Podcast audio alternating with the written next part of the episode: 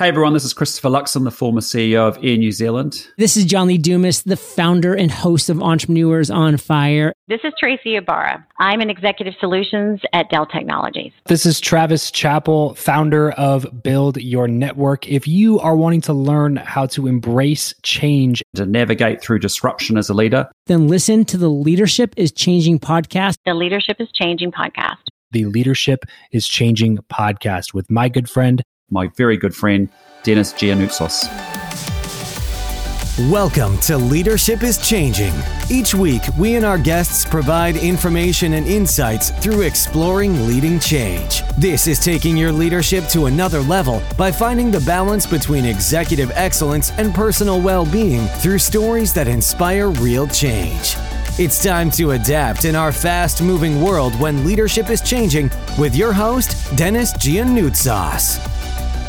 I'm in lovely Las Vegas. Las Vegas. Isn't that where you normally live or you live somewhere else? So Vegas is my U.S. home, but 75% of the time I'm in southern Mexico, next to Guadalajara. Right. Okay, cool. Now, the other thing I wanted to ask you was about your background. So tell us a little bit more about you and about your background. Yeah, well, I started my careers off in the military right out of high school, where I was able to serve with the Marine Corps Special Operations. When I left my military time, I, I got lucky break, started with Apple, worked with Apple for many years, from Apple to Amazon.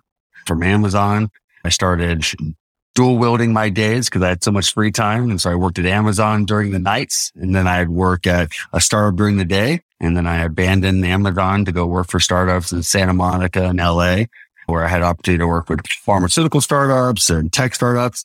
Found my way into healthcare proper, air quotes. And so that was my last venture. I uh, worked at a chronic healthcare organization that focused on the elderly. And then I started a telehealth organization, which I recently stepped away from full time to let a, a new CEO run it. And then on a sabbatical, also in air quotes.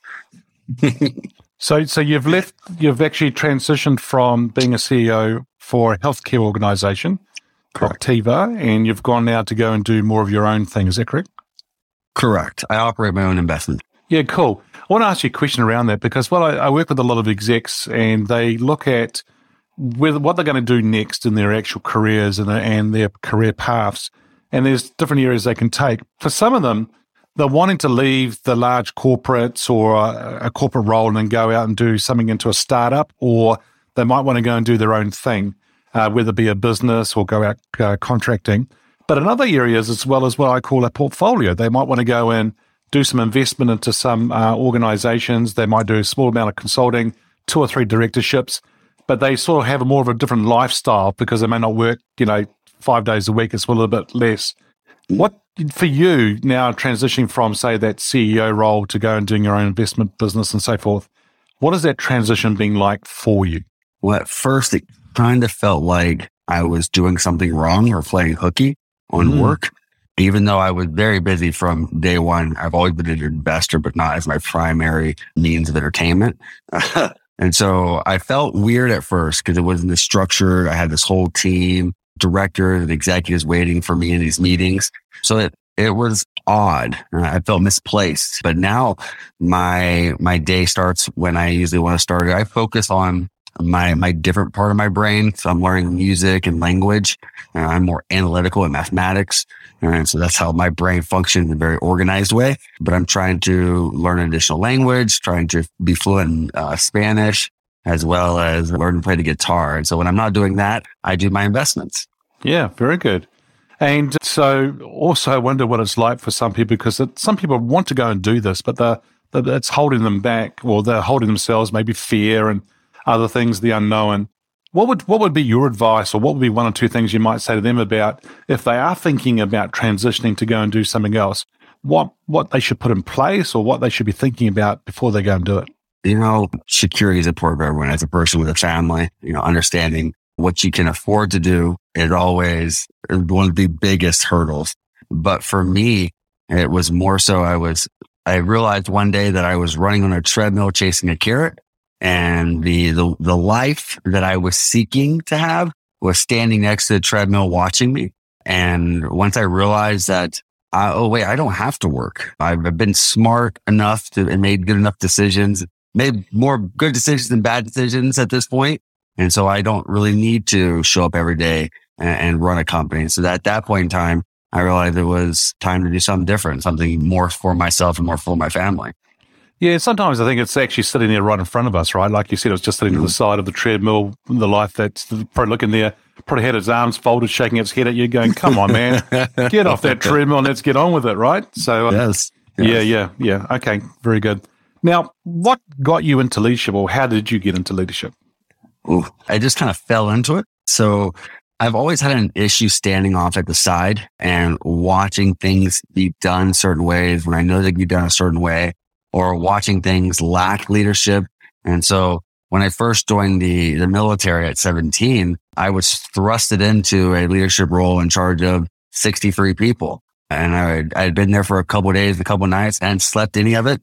And then they're like, oh, well, this guy's running things. And so put me in charge of platoon. And then I was in charge of my entire basic. I was in charge of 63 folks. And then from there, I found myself in follow on schools where I fell into leadership roles. And I just, it's always been that way. And I, I think it's more so where I have an idea of the way things should be done. And so I, and I have the gumpture to, to say something about it and do something about it. So I just put myself in those positions. Yeah. And do you have high expectations uh, of yourself and others when you've had that idea of, I know how things should be run? Yes. And so I have no one expects more out of me than myself. And so, and that, and that's his own uh, set of issues. and I, I think that yes, I have high expectations, but I also, which plays a problem when you're not the person in charge. And, and I have been a leadership challenge in my, my days. However, I, I learned once from a, a guy, Ray Jarvis from Apple, one of my leaders there, where he said sometimes realizing when you're not the person with the answers is the most complex question. And so learning that in my life where I'm like, okay, I'm not the person who's going to lead this or going to answer these questions or these concerns or these, these voids. That's difficult to, for someone with my mentality. Hmm. And then the next question is, who should be the person running this now? Yes. Yeah, yeah, yeah. Interesting. Yeah. And tell me, this this person could be alive or from history. Who's your favorite leader and why? Oof. I think there's a lot of people that really come into, I, I don't think one person. Sure. My son, his middle name is going to be Theodore from Theodore Roosevelt. So I'm a very big uh, fan of Theodore Roosevelt. And, you know, I, I, one of his, my favorite quotes by him is success is the, what is it? The success is the positive mindset we keep between failures. And so, you know, I'm a big Teddy Roosevelt fan, but also in the, on the charisma side, I'm an Obama fan.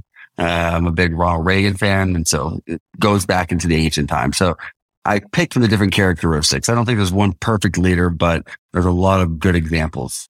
And is there one common theme possibly through all of those three different names that you've just mentioned? And there's probably others as well. Is there a common theme that you sort of admire about them? Yeah, I think it comes down to more so how they behave and and and some of the most difficult situations. You look at Theodore, you look at Obama, and you look at folks like Ronald Reagan, who during their presidencies, they had very tough times, trying times, recessions, war, and the way that they kind of bared that burden and still maintain themselves as a calm leader, but also being human at the same time. It's, it's admirable. Yeah, yeah, yeah. Very good.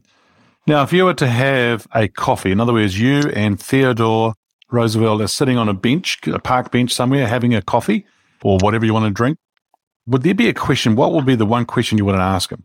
Mm. You know, that, that would be, that'd be difficult. I would have lots of questions, but if I, I sat there and I asked Theodore, what would be the thing that encouraged him in his darkest hours? So what's that one thing you look to when you failed beyond the period in which you thought you were going to fail, failed at things you succeed, you normally succeed at, or just the dark moments? What gave you the strength with internal, external to step back up, brush off your shoulders and go out and begin?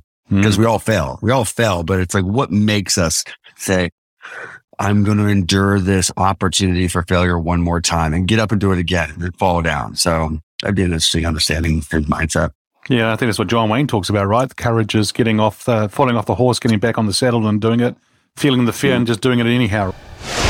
Yeah. So I guess the quickest, like one minute version of it would be I did a bunch of marketing gigs here and there, high school and college. And then about a year, year and a half before I was going to graduate, I started Electriq. And then over the past, let's say three and a half, four years, I've just been scaling that company, which is a Shopify Plus agency. So we were able to grow it to about 45 team members, primarily specializing in retention marketing. So email and SMS marketing, but also website design and development really focused on like achieving the highest certifications within the industry, like Klaviyo Elite, Tented Pioneer Partner, and, and so on. And uh, that led to our acquisition earlier this year in April by a beverage technology company called drinks.com. So the agency is still uh, running and we're still uh, working with all of our existing clients and, and bringing on some new ones in the alcohol industry.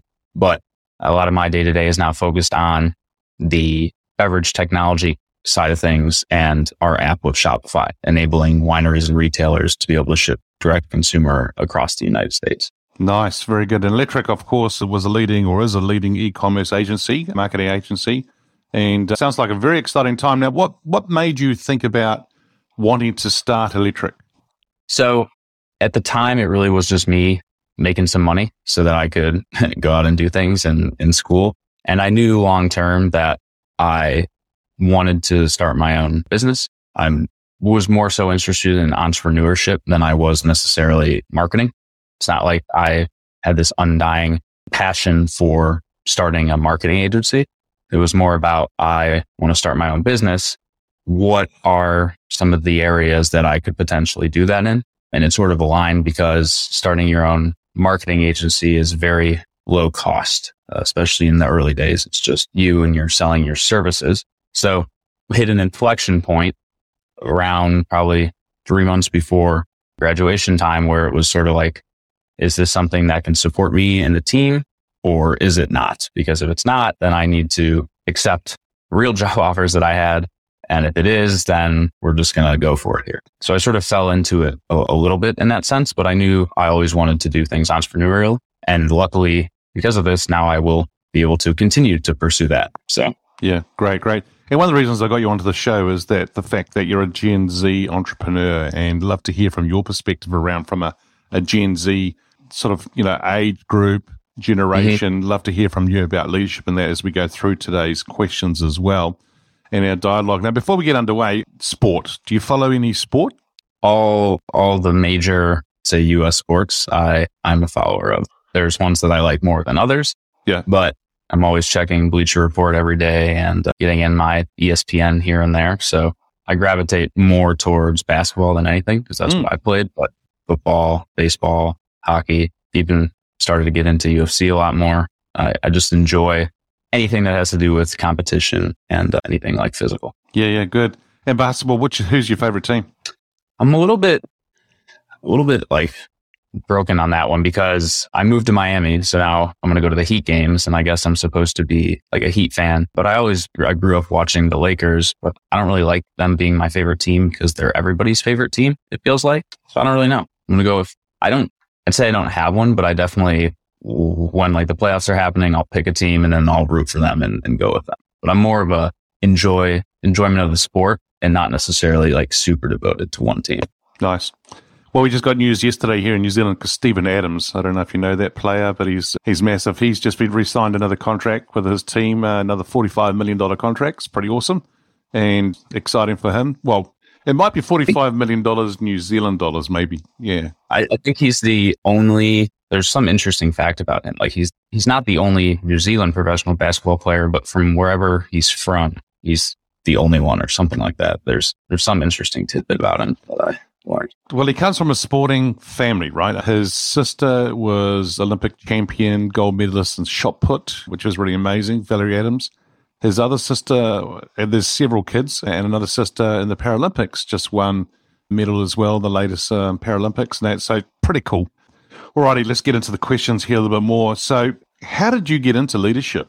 Just sort of fell into it because entrepreneurship naturally leads you there. It's almost a prerequisite if you're going to be an entrepreneur that at some point you're going to need to have a leadership position and role, unless maybe you bring on a different CEO and, and they're going to operate as that and you focus more like internally on the product or something. But I mean, at some point, you're going to be a leader of other people if you are in entrepreneurship. Yep. Now, were you, you said you fell into it that way, but were you in any other kind of leadership roles, you know, university, college, things like that? No. So I really, really did not like the organizations or the clubs, not because there was anything wrong with them necessarily. It just wasn't real. So that was always what sort of tied me up about some of these organizations is that you were in university and you were not in the real, like in the real world actually doing it. And so I spent more my time focusing on the business than I did necessarily trying to take on leadership roles in, in school organizations or, or things like that. So and did you do any like sort of to upskill yourself in the leadership side of things? Did you do reading? Did you do courses?